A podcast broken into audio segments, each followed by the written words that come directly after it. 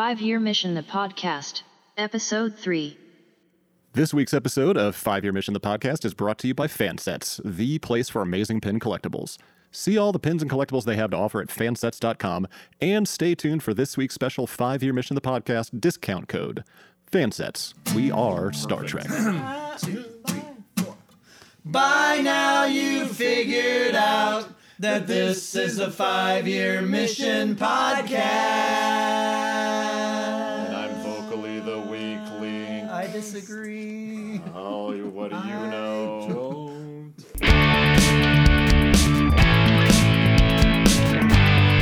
Welcome to episode three of Five Year Mission, the podcast. We've lasted three episodes, so it's always a good sign. Today, we are going to be continuing something from another network that we did quite a few years ago, but then we all got lazy and busy.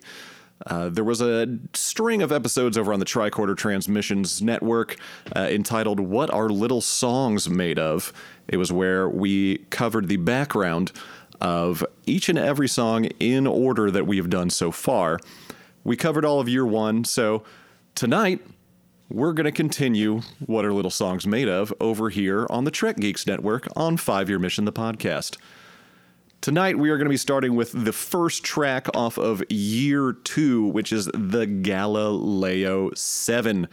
Awesome opening track, written, of course, by my guest tonight, Mr. Noah Butler. And we are also joined by my co host, Mr. Mike Rittenhouse. And we're joined by Andy Fark. Oh, yeah, myself. Hi, I'm Andy Fark. I'm your host, one of the hosts for Five Year Mission, the podcast, but I am the most talkative, talkative out of the bunch. Yes, he is. That's why I make the not big bucks. So you watched the episode today, Andy, in preparation? Season 1, Episode 17, The Galileo 7. I was at work and I basically just listened to the episode. I would switch over to the to my other screen every now and then and just to see especially just to see Ferris come in all annoyed. Sure, that's not episode 16. It's episode 17 according according to Netflix. Interesting. But it's also because they start off season 1 with the cage like on the DVDs. Do they? They do. Okay. Are you trying to prove me wrong? Are, are we?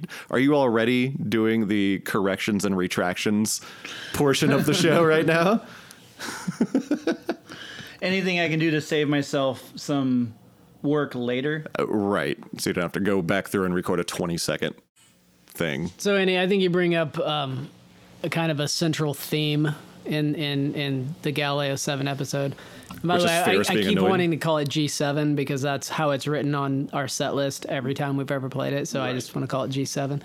Um, but yeah, and that's that's annoyance. Like everyone is annoyed in that episode. Oh, Like, absolutely. Everyone is annoyed, and especially at Spock. But there, are, I forgot how Ferris is also annoyed. Yeah. as Well, yeah. Like, everybody's Fa- annoyed. Fa- Ferris is annoyed with Kirk. Kirk is annoyed with Ferris. Uhura is annoyed with just the situation in general. And and on the planet, everybody's annoyed with Spock. Oh, especially Boma. Oh, Boma, he's yeah, Even, even Spock is annoyed. Spock is annoyed mainly because he tries to work through all the problems in his first command with logic, but he's like, "This can't be right. I I did every logical step, and for some reason, it didn't work." It's like sometimes you kind of got to kind of go with feeling. You got to be a little irrational sometimes. but in the end, he he he does it though. He's the one who who saves the day.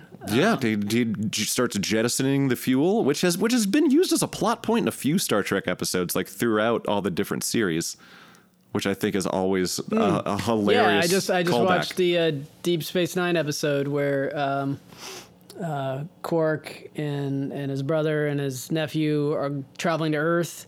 Mm-hmm. And they have they've smuggled some sort of something on there, Yeah. and and Oh, they, the go, they go back in time and No, land on Earth in the 40s from or something. cousin Gaila. That's right. but they have to jettison whatever this highly volatile substance is to, Right. to like get them back in the right I- time. I'm, I'm sure it's some kind of tachyon or chronoton something or other. I forget it. I, I need, Oh, we my need to look profits. it up. Do we have a fact checker on the show at the end? They'll come back and they go, Mike does. Have you not listened to the podcast yet, Noah? Uh, I'm not. I'm not really into Star Trek podcasts. I was going to say we were just discussing like four or five podcasts in length when we went out to dinner before this. Was, was I on one of those? One of the No, previous, you- one you- of the previous podcasts. Have I been yeah, on you were on episode one. Was I on web, episode one? yeah, And zero. And which one is this? This is three. Okay. yeah, You missed one. Y- yeah. You, well, no, you missed two. Episode two. Yeah. All right. All right. Anyway, so the Galileo 7. Yeah. Yeah. No, how did you I know obviously the, with the way that we write these songs, I should say you four because I've only written 3 songs for the band and I know I kind of stole your guys' process, but basically you watch the episode a few times, take some notes. Like what what initially got you started on the road to getting started with the Galileo 7? Like what's the thing that kind of stuck out? Do you remember? Uh, from the episode. Yeah, from the episode. Uh, yeah. What, what stuck out from the episode was was everybody giving Spock such a hard time, Yeah. and and Spock has always been my favorite and c- can always do no wrong. And in this particular episode, even when he is maybe a little bit not taking into consideration the human feelings of everybody else, I'm still kind of sticking up for him and and you know like oh you know he's he's gonna he's gonna take care of this. He's gonna got this, Leave him fine." alone. Just, just stop stop giving him such a hard time. and that that was really like the central kind of idea that came out of it was that you know he, you, you had to believe in Spock that he was going to get it done and he does get it done and and so many people doubted him especially Boma which is why the entire bridge of the song is just about Boma being such a contrary butthole you know to him like really unnecessarily so like Oh, like yeah.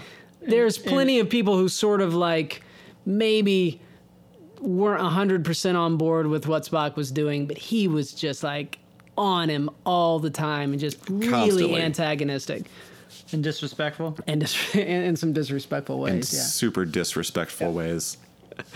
He just didn't didn't recognize his rank, you know, and He can't follow orders. can't he follow needs to think. orders. Yeah. But at the, most, most of the time. All of the information I have about the Galileo 7 I get from the Five Year Mission song. But at the same time, I have been in Boma's situation where you have a a, a boss or a superior that you don't agree with philosophically and Right. you know they're making decisions that you don't agree with and, and you you feel like if you don't speak up that it's, it's you know Then you're you- gonna die. that something's gonna happen yeah hopefully it it wasn't that situation um, so I do feel like, but like he he just was relentless. I feel like at least that's what I took away from it at the time. When, but as far as uh, I'll jump back to that sort of songwriting process because I answered this in an interview a little while ago. Um, I think I'm a little different than everybody else, where like I I always have the music first. I just I always have a song without lyrics. Yeah, you, you have a lot of demos where Yeah. you have the music and you're just like making up nonsense words. Yeah, just just singing random syllables that, that- that sort follow of follow kind of a that- vocal yeah, pattern. Yeah, or follow a, a- a melody of some kind. Um, but I also I will only unlike I think everybody else I only watch the episode once. Really? Yep, I only watch it once, and then I go straight for any follow up. I go to a to a transcript. Um, it's just easier for me to like, like I watch it more for, the, I think the one time for the visuals and, and and the feeling and see what jumps out. But then I'm I'm more interested in like dialogue and and to not have to like uh, actually waste another hour of my life going back through and watching the episode again. I can just go to the transcript and go to that one part that I wanted to like take another look at and see what what did everybody say, what was happening there, and it's just it's quick. It's a quicker, more efficient way to Now, kind have of you get have you pulled to, up transcripts for episodes before for for other songs too? That's what I do every time. Yeah. Really? Yeah, every time. It's like it's like one watch and then it's straight to the transcripts. Actually, once Noah told me that he did that, I actually started doing that also. I would go look at the transcripts because it, it, it clarifies a lot of things. Like, I mean, spellings for one. Uh, yeah. But, like, maybe in, in a scene, you like you remember the way they said some things, even though you just watched it. But if you Yeah. look at the transcript, like you're like, oh, actually they said it this way. just to kind of clarify mm-hmm. some wording Yeah. and things like that. Especially if you, if, especially if it's a line that really jumps out, you want to get the exact wording so people aren't calling you out like super nerds, and, which has happened It's happened. multiple times. But sometimes I feel like sometimes I start to question the way the actors have made the pronunciation based on what I see in the transcript. It's like that's not how you say that. Well, because I, I was noticing today when I was rewatching it, they say quasar like three different ways in that episode. They like stress a different syllable. They'll, they'll turn like a soft A into a hard A. It's like, uh, can we get some continuity here in pronunciation here, guys? the quasar. Yo, yeah, that's what the, that's what Boma called it was quasar, the quasar. and Kirk, Kirk, Kirk, yeah, Kirk called it a quasar. Boma, Boma called it a quasar, uh, and then I believe somebody else actually called it a quasar, like put like a put more of a s on the s. Kazar. Quasar. It's a it's a very delicate Spanish dish from the lower regions of Barcelona. And I think uh, that this episode was probably not one that, as a kid watching it, that really probably excited me because it was a lot of grown-ups just talking and, Yeah. and not a lot of action. The, you know, the the best parts when I was a kid were you know the the big giants and throwing actions, spears yeah. and you know um, The ape-like creatures. the, yeah whatever yeah whatever they were uh, throwing rocks and spears and stuff. That, but so it, it, it is interesting to see these in a whole you know in the in the Yeah. adult light again. Yeah, because I mean, the first time you probably saw it, you were probably what, like eight or nine years old, and then going back and watching it like thirty years later to like write this song, you're like, this is way more in depth than I really remember it being. Way more intellectual. I was capable of when I was eight years old. Well, that's that's the thing about a lot of episodes, though. It's like uh, you watch your, like stuff from like next gen when you're like while you were a kid, while it was on, and then you go back through and be like, wow, there's a lot more to this episode than I remembered. And same thing with like TOS. I mean, like a lot of the episodes I probably would have been that like would have been my favorite as a kid are now like probably in like the bottom 15 TOS episodes for me. And like a lot of the ones that I thought were boring when I was a kid are like in like probably my top five or even 10. Like stuff like that, like Conscience of the King.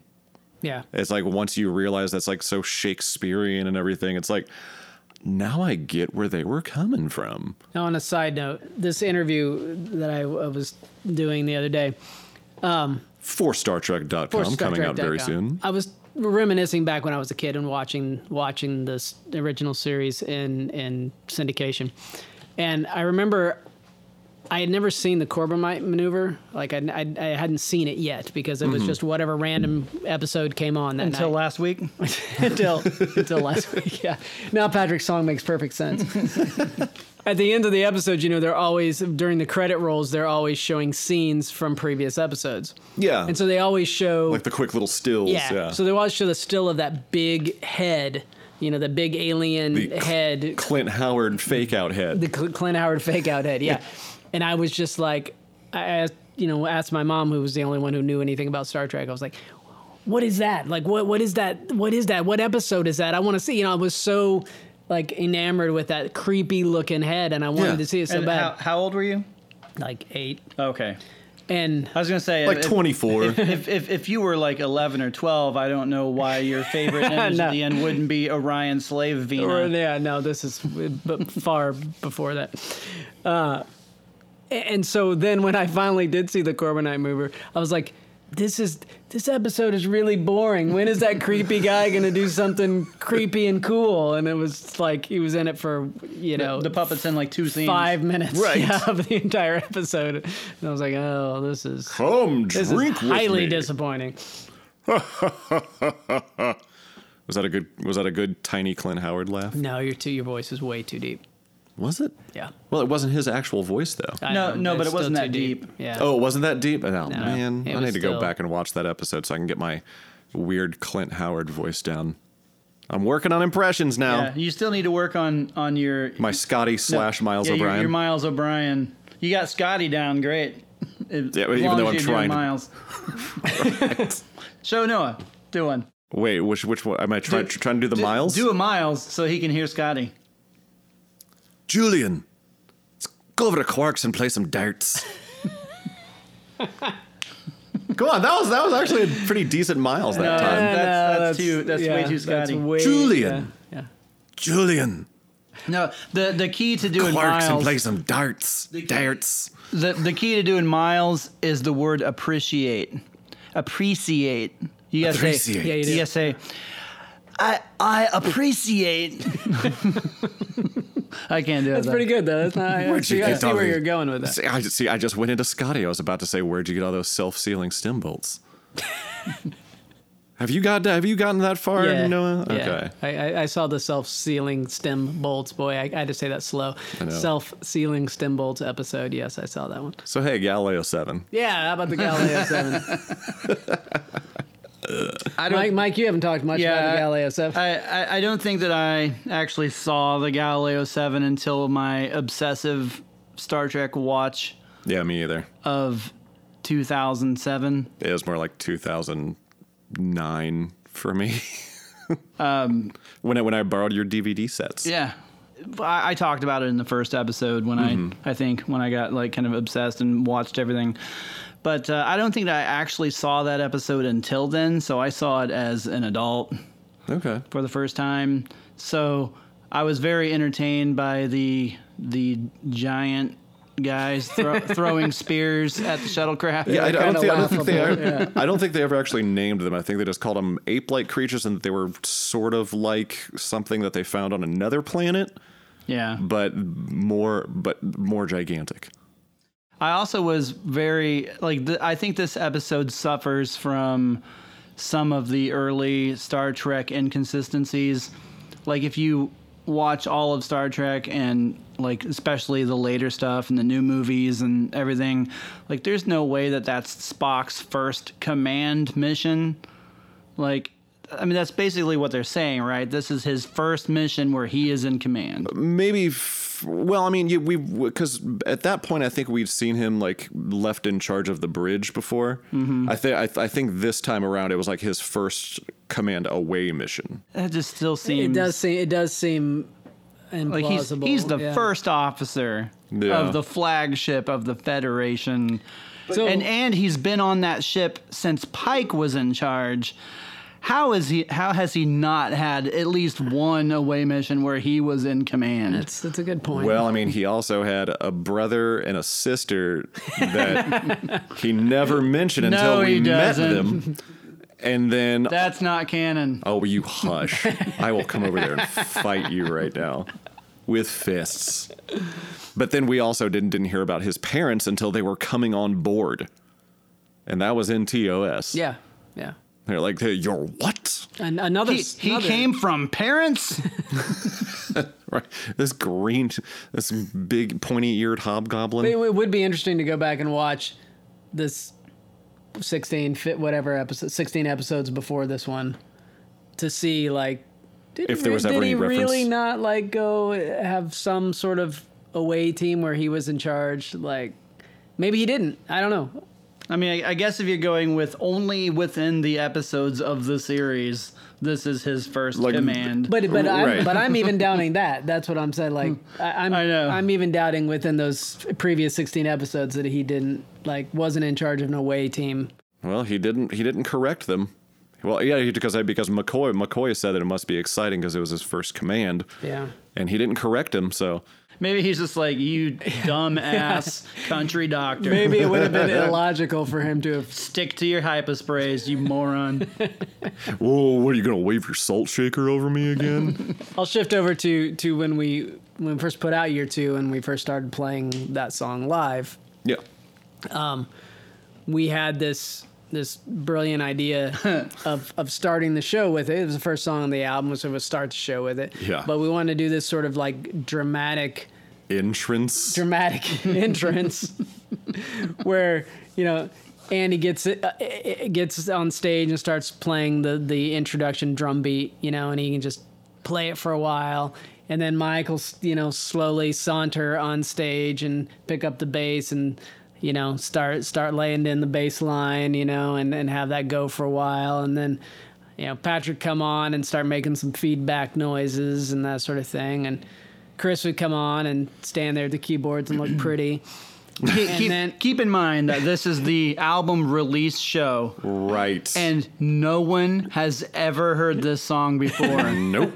And then I was gonna come on last and s- you know, strap on the guitar and, Start into that opening riff. start into that opening riff, and then it, you know, it was it was awesome at practice. It was so good at practice. Oh, it worked so well. We thought it was amazing. And so, and help me because I don't know if I even remember all of this right, but I I think I put on my guitar and kind of, you know, was getting getting the trying to get the levels right, and then like realized that no, like there was no sound, like the the, the cord was bad or something. Like I could, I had no sound coming from the guitar at Yeah, all. some- something was something wrong. had gone wrong.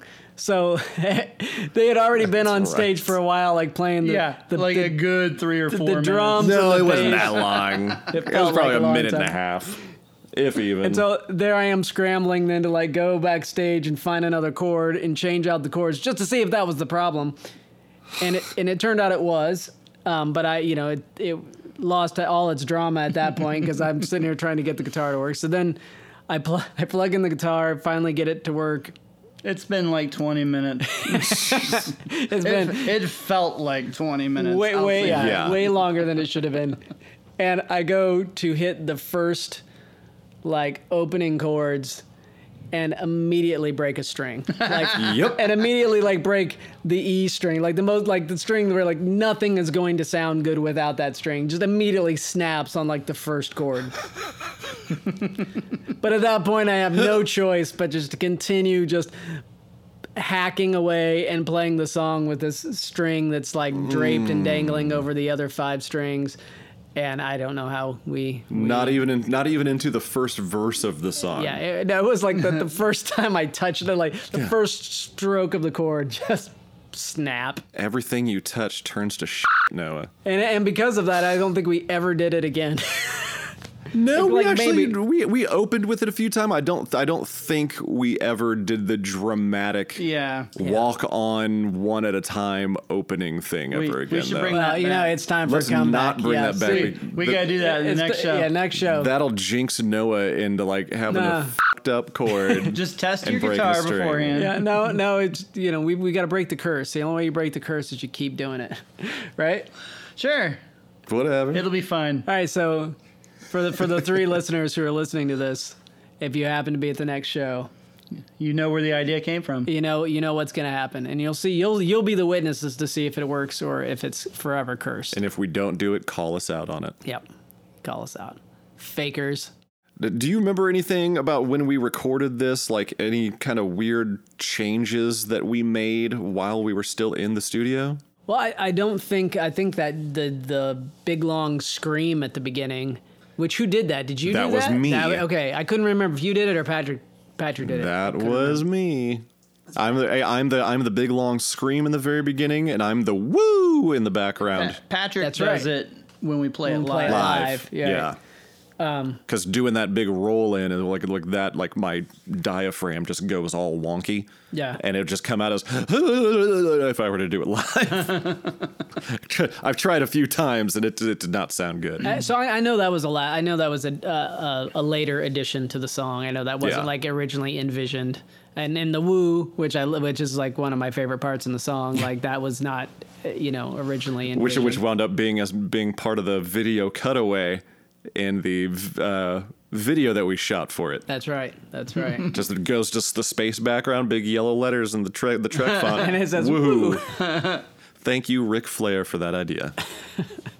One thing I I remember in putting the song together in the studio was arguing over whether or not to keep the counts in.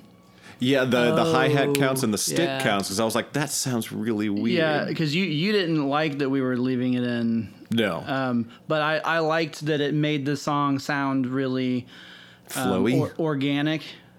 Like, yeah, it just felt like, you know, Mike's a big fan of keeping a few of those stick clicks and hi hat things in because Yeah. it makes it feel more organic. I know you. I know we've Yeah. had that conversation many times.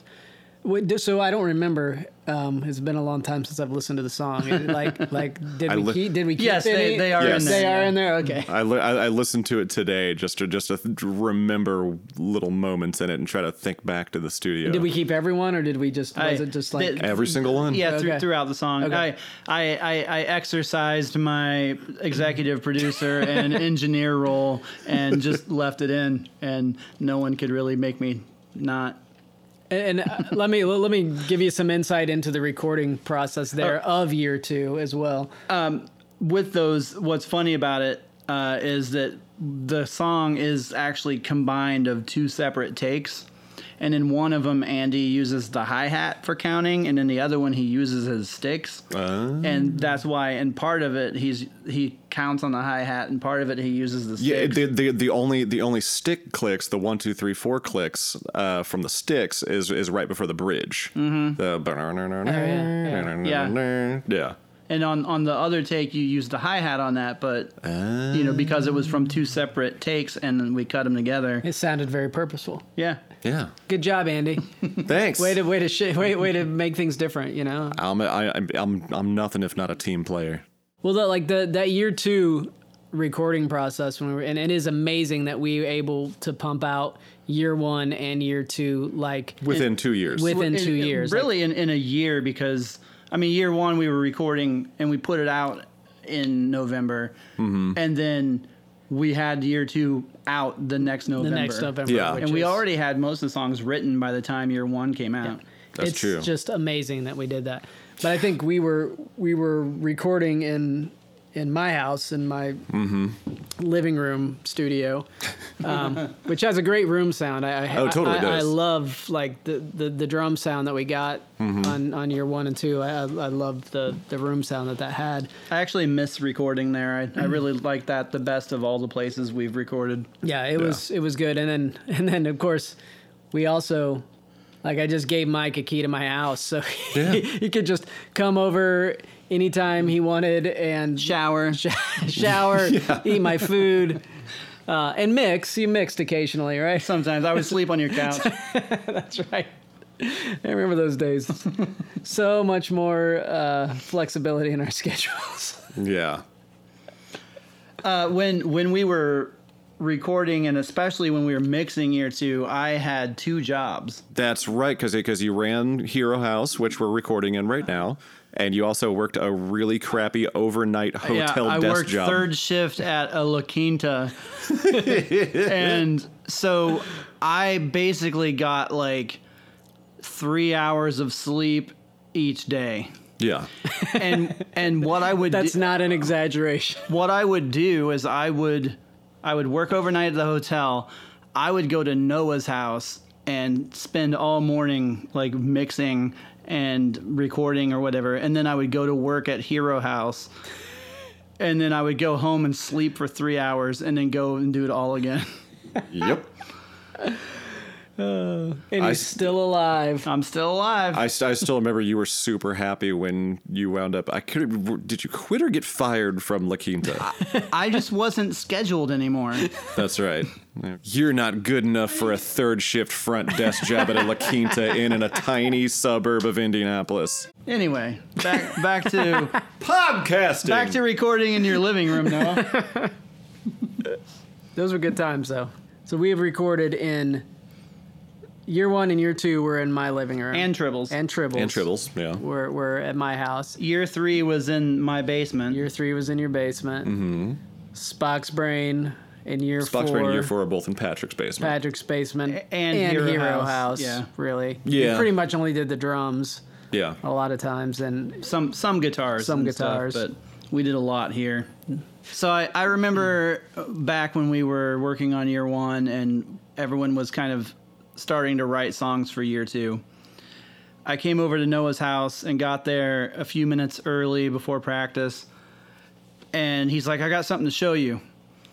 And so we sat on his couch, and he, he pulls out his beat up old acoustic, and he starts playing Galileo Seven and like he's playing the chords for me and i'm like oh that's that's pretty cool and then he starts singing like the the some of the lyrics he had and he plays like through a verse and chorus and I'm just like, like I, I didn't literally crap my pants, but I was like, You figuratively crap. your yeah, pants. I, I, I was like, Noah has just upped the bar for this entire album because you know it's the opening track. Yeah, it's it's it's a hell it's like a hell of an opening track. I think it's I think it's, I think it's my favorite opening track Mm-hmm. thus far. I, I have no memory of that. Like I, I don't You don't remember that? at You don't remember Mike crapping on your couch Well, yes, figuratively. after pulling your Figuratively. penis out? Figuratively, oh, and literally. Um, but that was a different time. Uh, but no, no, I don't. I don't remember playing the song. I mean, I'm sure I did. Yeah. But I, you you did, and, and I was just I was blown away by it, and I was. I was like, man, my, I, I got to work harder on my songs. They're they're not good enough, and so I I mean, you kind of challenged me to make my songs better than they were because I I think I was kind of half-assing it, starting to phone it in. I figured out how to phone it in by year three. yeah, because with uh, with year two, when Mike's talking about stepping up his game, see, wait, what did you? I Uh, can't. What let's are see. your, What is her songs? Mike's YouTube? Mike's year two songs were Arena. Uh huh. All right, Yeah. good deal. Uh, The Taste of Armageddon. Armageddon. Yeah, yeah, Air- that was- Air Aaron to Mercy, Mercy. which okay. Yeah. Operation All right, and Operation Annihilate. Operation Annihilate was more. of- Crazier, Andy. Crazier. So crazy. It was experimental. yeah. I think that's the. But no, you're right. That may be the only song now that we've never played live. Operation Annihilate? Yeah, We've we've never we've played never that? played it. We've no. never played that one. We've played around at practice. We played a around at practice. but Okay. we've never played it Yeah. live. Well, we need to remedy that, even though it's even though it's a bummer. And so I, also, I remember when we were working on the on Galileo Seven um, at practice and coming up with various parts. Um, like I, I played bass on several songs on the first album, and I mean my bass lines are usually uh, they're not like. I mean, I, I think my bass lines are usually pretty complex. um, Yeah. In, in comparison to some of the other bass players in the band. and uh, In in case everyone forgets, everybody but me in the band also plays bass.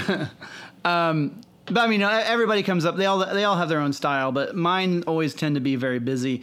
On the first Yeah. album, my my bass lines weren't too crazy. I think Mantrap had some of the most uh, creative things, but I uh, with Galileo Seven, like I came up with something so outside of the box for me. Mm-hmm. As far as bass goes, and I, I'm still proud of that bass line. I, I love playing Oh, it's it a great It's a bass line. great It has a great line. groove to it. and uh, and I'm just you know I I was really excited when I I was I think I was playing along with the demo and I came up with it and I came to practice and played it and I I remember I think you were pretty pleased with it. Yeah, which is why I love that the whole idea of like you and Andy like Opening. opening and starting that because you just get to hear that bass line go for a while, which you know like unless you're like really into bass lines and really listening to it, like it's it's not it's awesome, eh, but it's not the prominent Yeah, thing. you, you might not pick it You out might not pick when it you're out, right? to the song. Especially if you're not like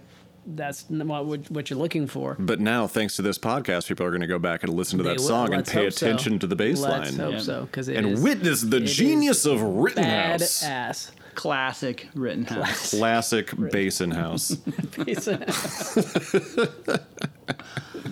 well, the, I, th- I think these what are little songs made of.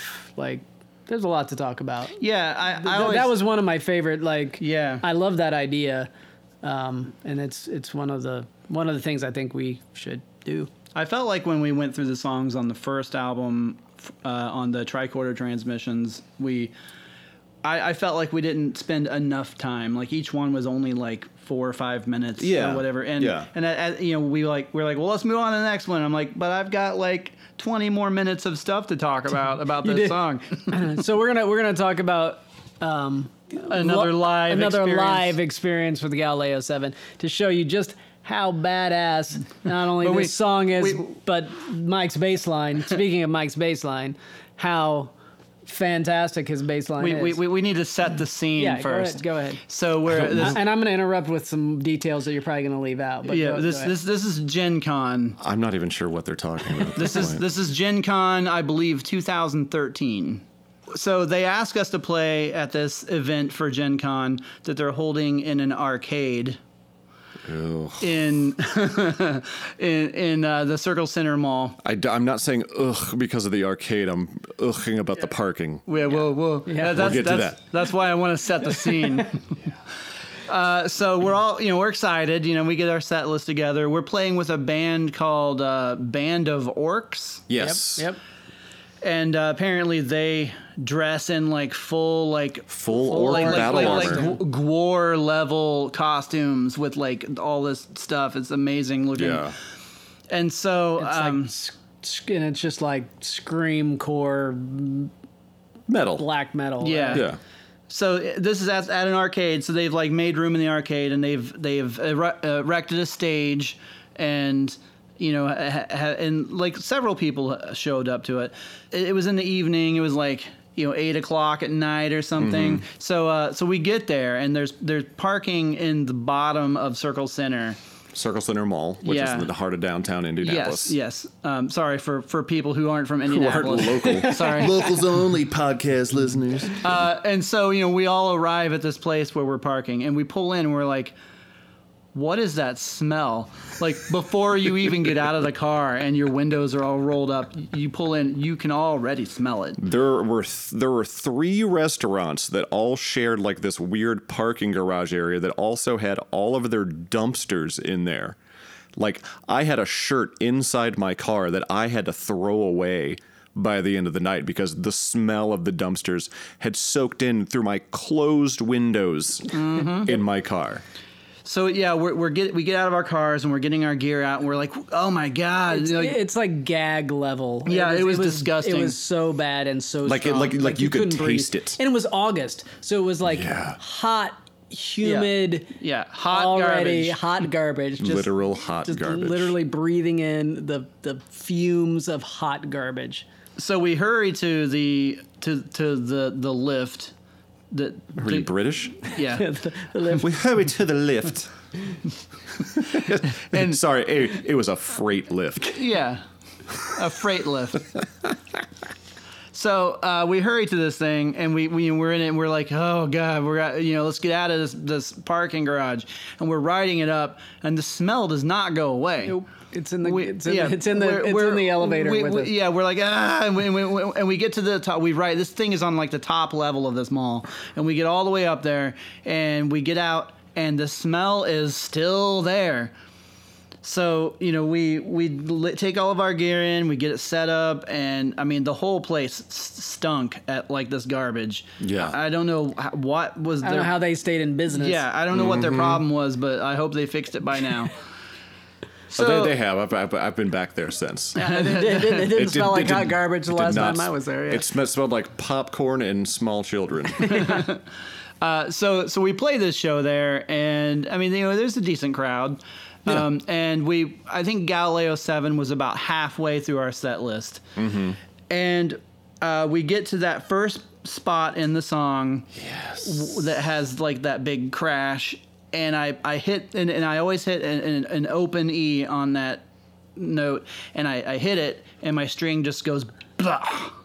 yeah, and, and Like- on, a- on a eh, on a So, yeah. guitar, it's a little easier to get away with like faking it, missing one string, but on a bass, especially if it's like the high E string. No, it was the, the low E. It was Yeah, the low low E string, okay. Yeah, yeah. The on on the bass, it was it was the biggest string on the, The top. most played yeah, string probably on the a most bass, played probably. string. But let's also pause for a moment to just talk about like you just bass strings don't How- break. how often They do don't you break break that a easily. bass string? break a bass string, You- you- but you- somehow you broke a bass string Yeah, and and more than once actually on uh, that same song. on that same Yeah. song. so so my string breaks.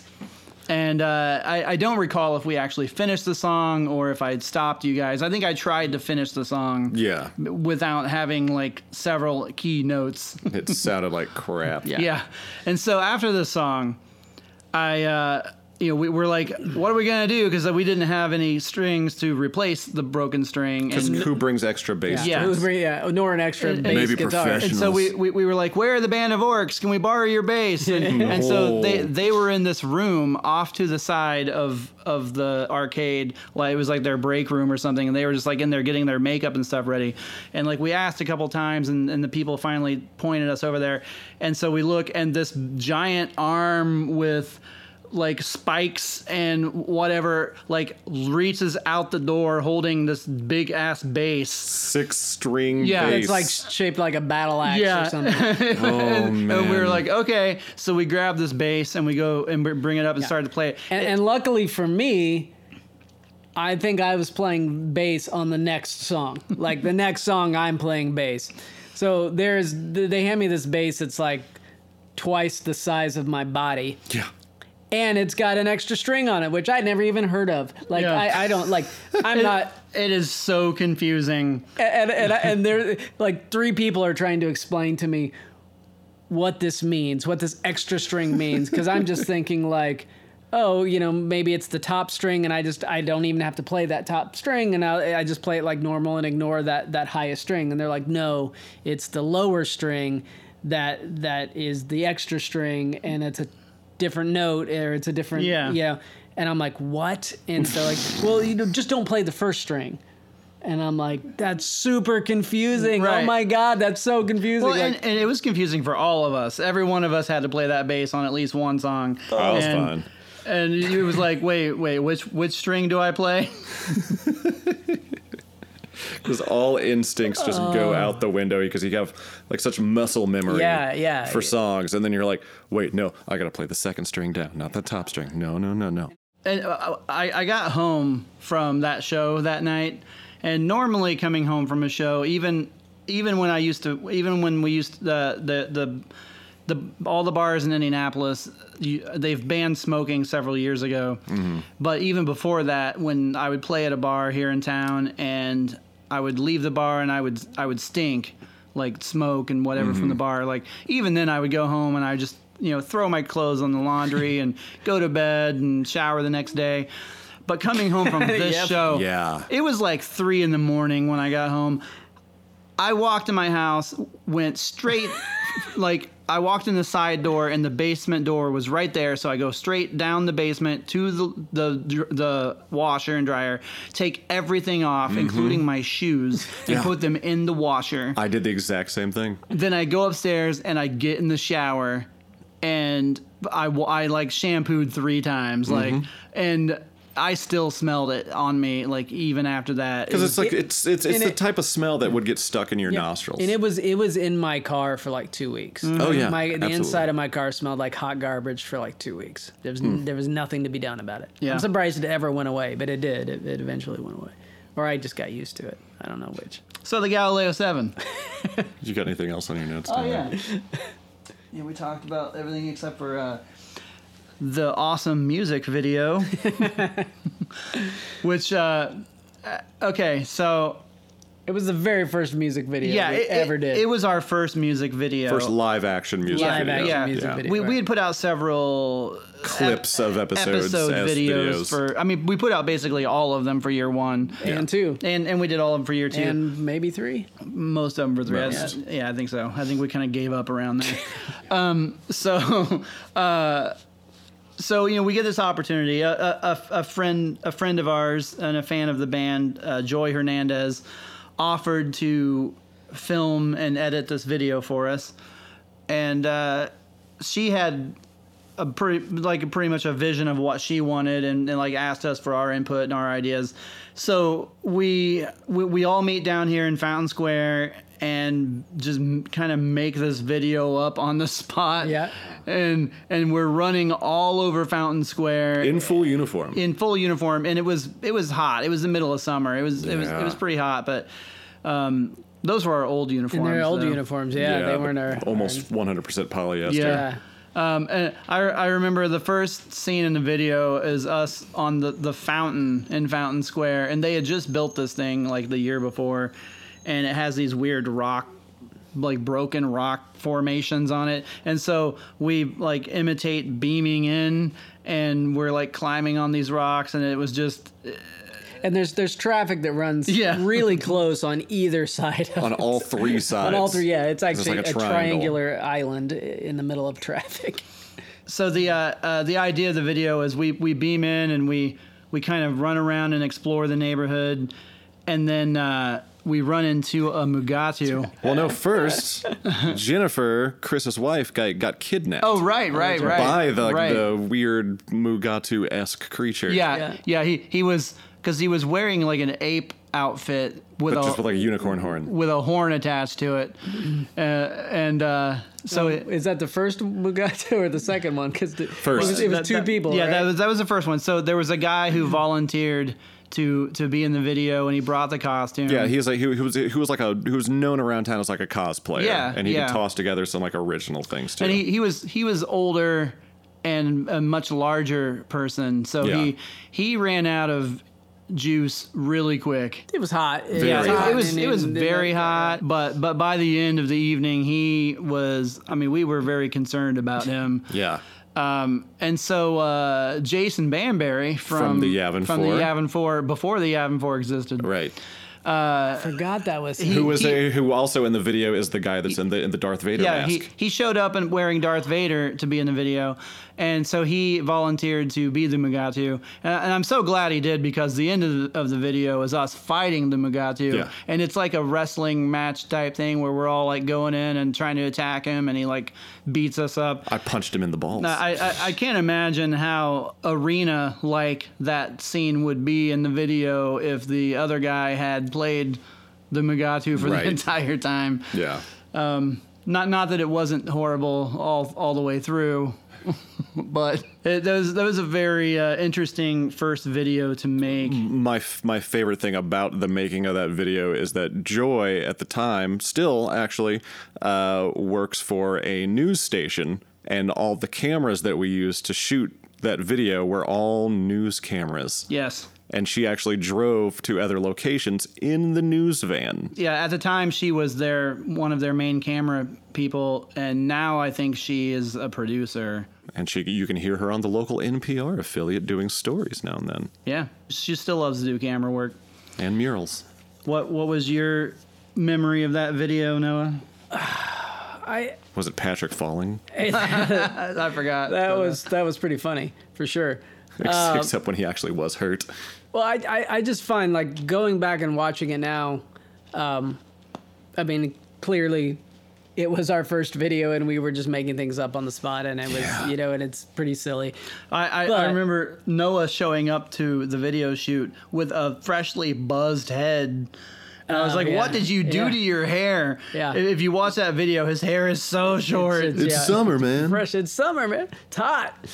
Um, but I I guess watching it now, like I- I just look back and it's what's great to see is all of these people, even Banbury, which I completely forgot about, Yeah. was part of it. But like I see people um, like uh, is it Jesse and Gabby? These yeah. like old People that we hadn't seen, we it's haven't people seen that for we years haven't now. seen in 10 years or you know a long long time um, who were who were fans at the time and were in the video it's just fun to see those people like seeing Wayne I forgot Wayne was in it you know um, He ate my ice cream he in ate that your video. ice cream Yeah. it's, it's fun to see all all these friends and, and fans who were who were there and part of it at the time it's it's that's that's fairly See heartwarming the seeing the two people in the window at the barbecue place across the street, like taking taking pictures on their phones of us. yeah that that was really the first time that we like walked around town in full uniform. Yeah, And I mean, we were we were a new band at the time. Still, I mean, we'd only been Ish, around for like a year, mm-hmm. and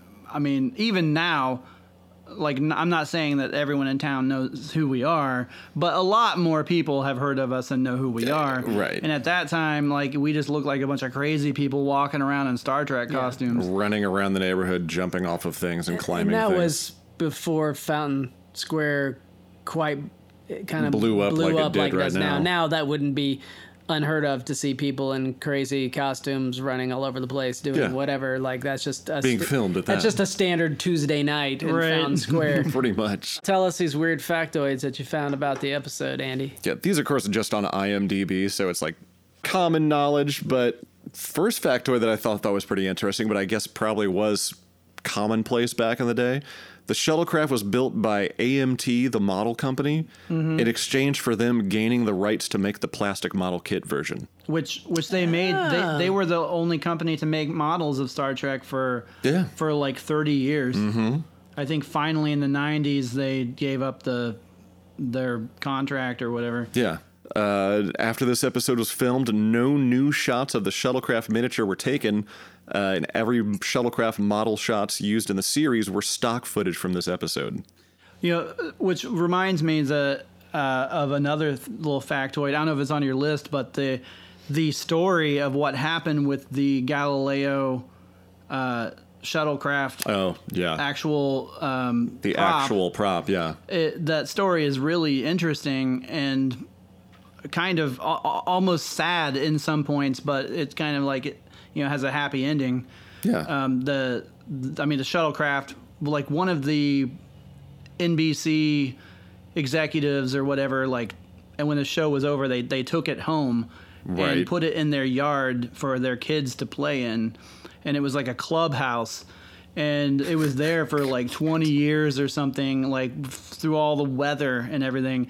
And then finally, like it was shipped off to like a junkyard, and someone else found it there and like moved it to another location. And then finally, like 10 or 15 years ago, somebody tracked it down and Uh, di- didn't they get it from like from like satellite photos? They like spotted on like Google Earth or found something. It, they, they found it in a junkyard uh, on with satellite. Yeah, with Google satellite. Really? Mm-hmm. And they were like, you know, so they tracked it down. They bought it from the junkyard or whatever. Took it home and completely like r- re finished it like put, put it back in original condition and now they tour it around to various places like Right. like conventions and stuff like that, that that's just a, an amazing story to me like of what happened with that prop like it's just very you know it's just it's crazy what it went through and that it still exists That is, yeah, especially that it still exists. all right what's your next fact andy Yeah, the guy that played the giant ape-like creature, his name was Robert Big Buck Maffei. and he was he was only he, I like that I say only before this. He was only se- he was only 7 foot 1, but they had to they had to make him look bigger by like making mm-hmm. those Only. giant shields and the giant spears and everything.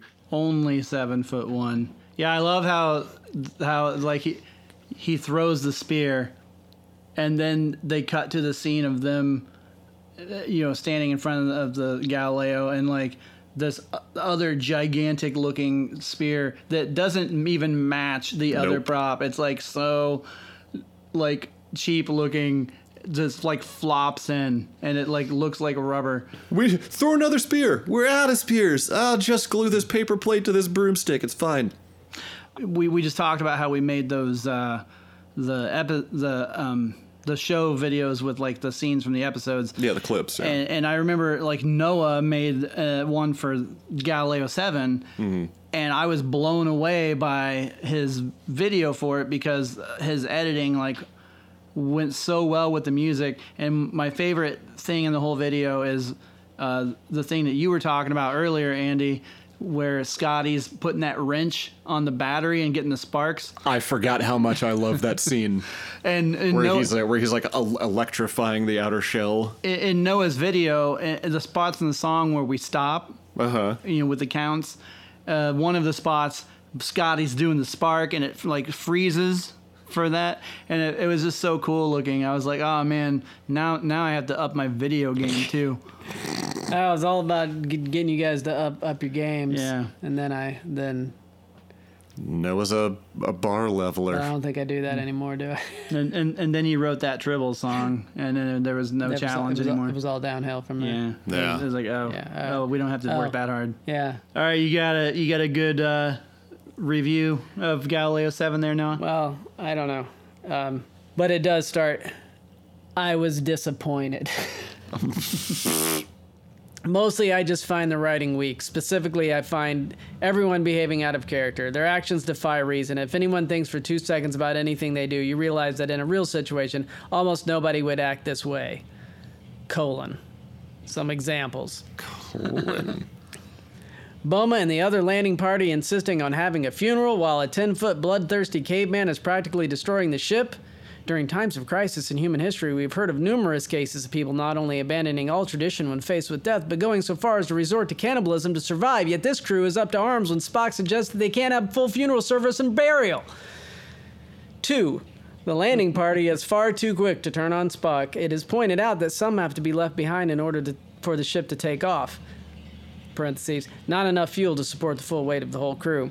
Seems obvious to suggest some stay behind. Would you rather everyone die? Yes. Yet they immediately jump on Spock for suggesting the obvious. Three, oh, now's your big chance, Spock, McCoy says sarcastically. You always thought logic was the best basis on which to build command. Already busting his chops, and he's just trying to repair the ship. Why?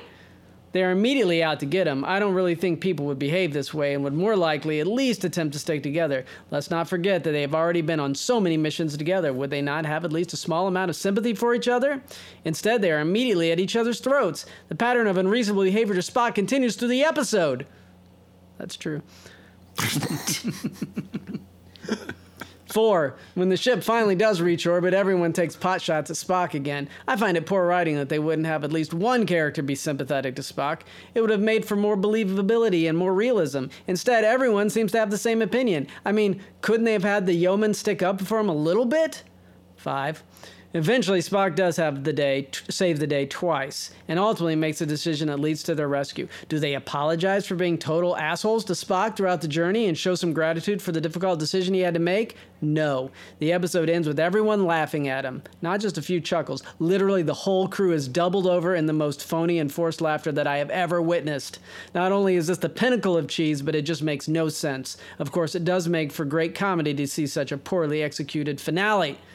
All right, I've vented enough. it was still fun, but man, I cannot get why anyone would give this episode anything more than a 6 out of 10. This person gave it a 5. If all Star Trek episodes were this frustrating, I definitely wouldn't have bought the season on DVD. Luckily, many episodes are much more entertaining.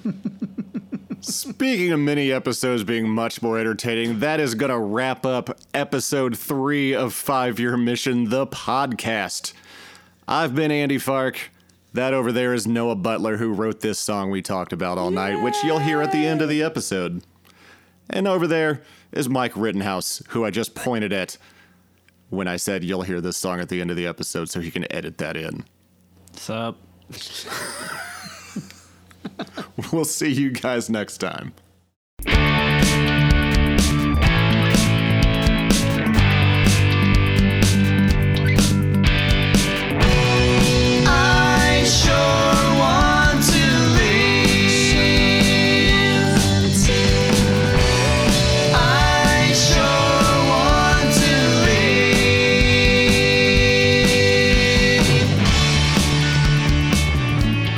You for listening to this episode of Five Year Mission, the podcast. If any of you are interested in listening to more of our music, you can check us out on YouTube or Spotify or iTunes or pretty much anywhere that you can listen to music. Just search for Five Year Mission and we should be the first thing that comes up. If you would like to contact us in regards to the podcast or anything else that you want to talk to us about, you can email us at fiveyearmissionband at gmail.com. And for more information about the band, you can go to fiveyearmission.net and also follow us on Facebook, Instagram, and Twitter.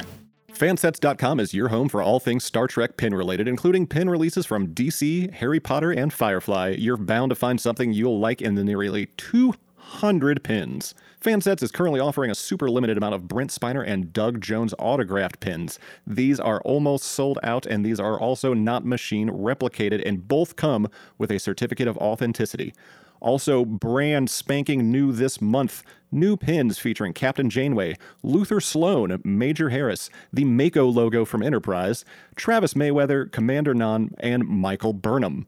And as an added bonus, listeners can get 15% off their entire order at fansets.com through our special discount code. Simply enter the word NOG at checkout, all caps, N O G, NOG, in honor of Mr. Aron Eisenberg. Fansets. We are Star Trek, and we thank Fansets for sponsoring this week's episode.